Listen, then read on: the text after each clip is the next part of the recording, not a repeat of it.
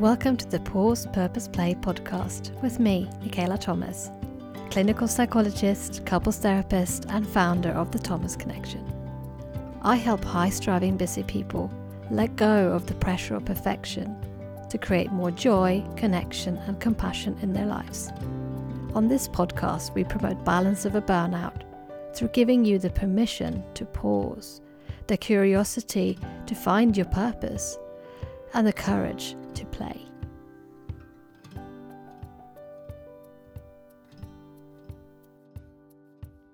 Welcome back to the Pause Purpose Play podcast with me, Michaela Thomas. And here is the third episode of our couple special, where we're going to be talking about compassion in partnerships, coming from the learning I've gained when I wrote my book, The Lasting Connection, which is available on pre order now. If you go to Amazon and you put in The Lasting Connection and Michaela Thomas, you'll be able to look at it now. Today, we're going to talk about connection and compassion and how the two link together. Because I firmly believe that the antidote to disconnection in a relationship is compassion. And in the past year, so many couples have told me that they've disconnected. That despite having been on top of each other 24 7, spending more quantity time together than ever before, they feel perhaps disconnected. And other couples have told me that they feel more closely connected together than ever, despite being 24 7 on top of each other. So, what is the answer? How is it that some couples feel closer together whereas others feel further apart? Today, I want to talk about the meaning of compassion and how that is important not only in relationships but also in life overall. And in order to understand that, I want to start by defining compassion. So, this was formulated by Professor Paul Gilbert, who is the founder of compassion focused therapy. And he divided kind of the idea of compassion into two parts. The first is a sensitivity to the suffering of self and others. And the second is having a commitment to try to alleviate that suffering and preventing it from returning. And what that means, simply put, is essentially it's about noticing and acknowledging the pain in yourself or other people and being moved to the point that you want to do something about it. So that really hurts. How can I help? That's a simple way of expressing this in action with your partner. So making sense of the pain and wanting to be helpful rather than harmful. And now here's the thing it's not just important to do that with your partner, but also responding to yourself in the same way when you go through hard times. Because if we're having a bit of a reality check, life is hard. 2020 has shown us that, that life has been really tough. And if we can turn towards ourselves with compassion and kindness, supporting ourselves through hard times, rather than giving ourselves a hard time about how we're responding to hard times, life gets just that bit much more bearable.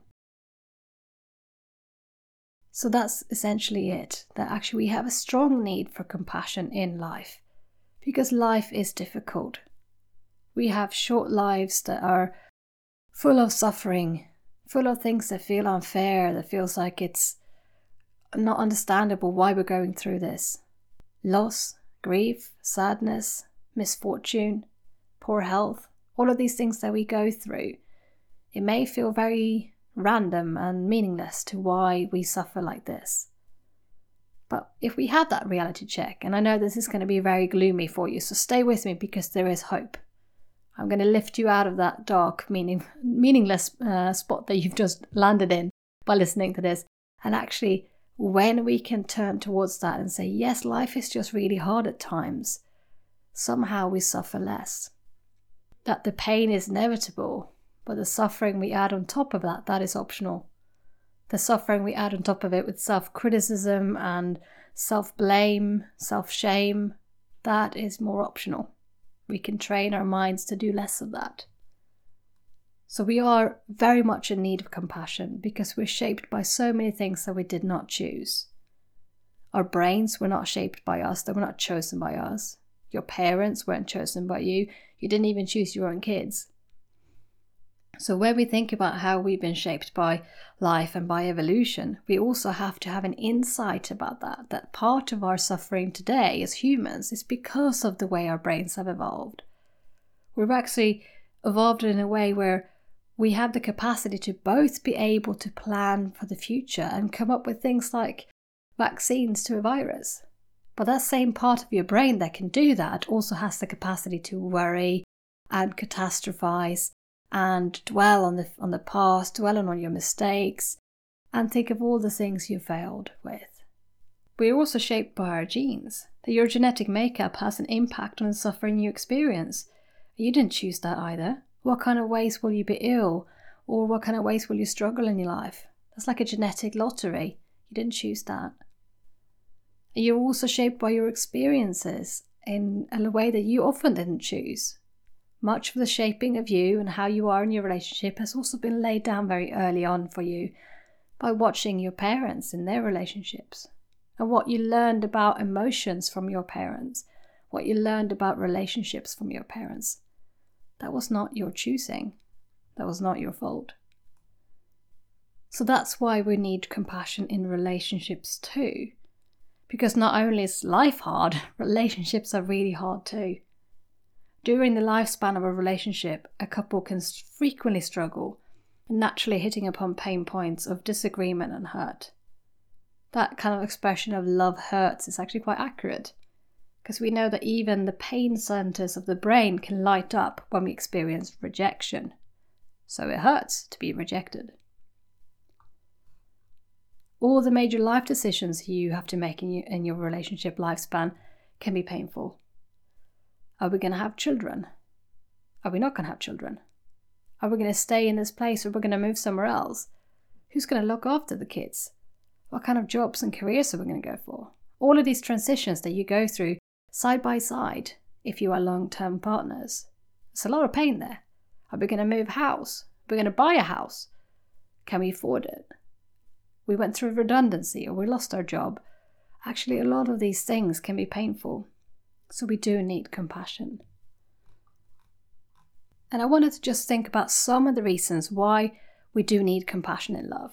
There's just some of these things that we can go through, like moving in together or moving house, getting engaged and getting married, trying for a baby or having fertility issues, or losing a pregnancy or baby, becoming parents, going through sleep separation, having role changes, experiencing physical or mental illness in one or both of you, going through emotional or sexual intimacy problems, identity crisis and change in values, infidelity or actually feeling like you've lost a bond with your partner, financial constraints, unemployment, losing someone you love, going through different aging challenges and transitions like menopause, experiencing the empty nest syndrome where your children are moving out and then entering retirement, old age, or poor health.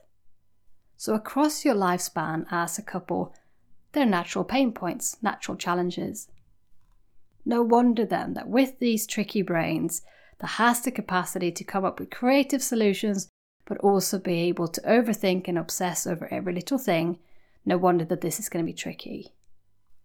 So, we want to think about understanding your connection as a couple, what binds you together, what holds your bond. They can be stretched, it's elastic. And if anything, I'm pretty sure that 2020 has shown you that it's elastic.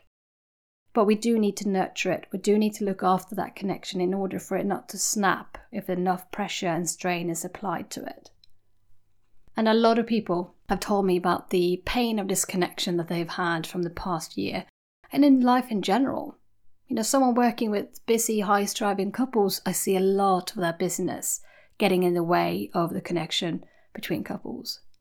Too many meetings to go to, too many pastime activities for the kids, working too many hours in the week, being too much on your phone. All of that can get in the way. So, some of the pain points of disconnection can be that we are actually too much on our smartphones. There's said that some couples have more intimacy with their smartphone in bed than they do with their partner. That's obviously a bit tongue in cheek, but there is a sense there where actually our our connections with the WhatsApp communities and Facebook groups and all of these things have sometimes maybe replaced genuine expressed emotion and non-verbal communication. Yeah, that can be taking place between you and your partner as well. Long distance relationships, perhaps, have that interaction where there's a lot of misunderstandings going on because you're communicating via technology. Another thing that happens for a lot of couples is that difference in work life balance. That you're maybe not making enough space for your time together because there's too much of time at work, and maybe even when you're not at work, your mind is mentally at work. And I think the COVID 19 pandemic has highlighted what really matters to some couples. Maybe wanting to spend more of their waking time differently, less time working and more connection time together, but also having more space for yourself as an individual, wanting to do things that keeps you well and not just spending all of the time together. The third thing I've seen a lot is the pressure to be perfect, having perfect bodies, living a perfect life, doing all of these things that we're supposed to be doing in the 21st century. And all of that can actually be exhausting. You know, thinking about cutting down on single use plastic, eating more vegan food, all of these things are helpful things for us to do. But for the modern day human, it can be exhausting to the point where you feel used up at the end of your day. Especially if you think of that as created pressure in a stressful way, rather than something that you think of as a valuable connected way of living, following your values. It can add to the mental load in your brain. So if you are under pressure to be perfect, so is your relationship. If you put pressure on your relationship to be perfect, your partner to meet all your needs and get heavily disappointed when they are human, then that's going to threaten your connection. The last thing, the fourth thing I think about is globalization. And although that's fantastic, the fact that we can now move such distances and reach across the globe, what I've seen as a downside of that is that actually people are not working in their immediate community anymore. So we've had longer commuting times. And it also means that couples might live further away from their support systems, maybe even a different country to their families, which can be very strenuous if they become parents and don't have support at hand nearby. So, in my book, in chapter three, I talk about the strains on connection, and it's a little checklist for you to see what things are getting in the way for you. Um, almost like a little self assessment around the strains on your connection, and learning a bit more about how your busy, tricky brain is getting in the way of your connection. And as a final thing for today, is to think about how it all began for you. What did you first connect with with your partner? How did you first meet? How did you first know that you liked each other? Who pursued who? What drew you to me? What drew me to you? What did I appreciate about how you treated me? And what if that initial connection has maybe got a bit lost along the way? So, if you've liked this episode and want to learn more about connection and compassion, then do dive deeper into the book, The Lasting Connection, which is as a way of helping you develop love and compassion, not just for yourself, but also for your partner go to Amazon to order it today. And in the next episode, we'll talk a little bit more about what makes or breaks a relationship. So do stay tuned. And as always, do take care of yourself.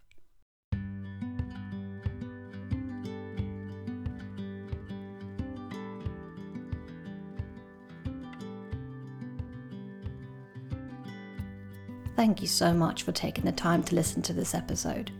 I know it's not easy when you feel busy and overwhelmed to find time for another thing to do. If this is you, if you feel overwhelmed or that you are close to your breaking point, then I've got a downloadable checklist for you that's going to help. This checklist is called Calm the Overwhelm.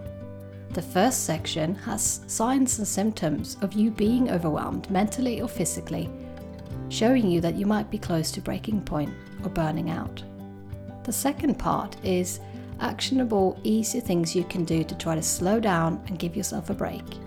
And the third part is a checklist of all the things that might show up when you're asking yourself to take a break. Perhaps your inner critical voice will have an opinion about why you're not allowed to give yourself the permission to pause. To download this free resource, go to www.thethomasconnection.co.uk forward slash calm. So that's the thomasconnection.co.uk forward slash calm.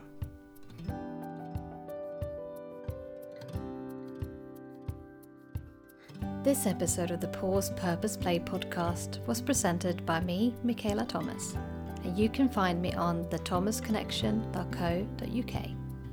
And because great work rests on having a great team, this episode was kindly edited by Emily Crosby Media.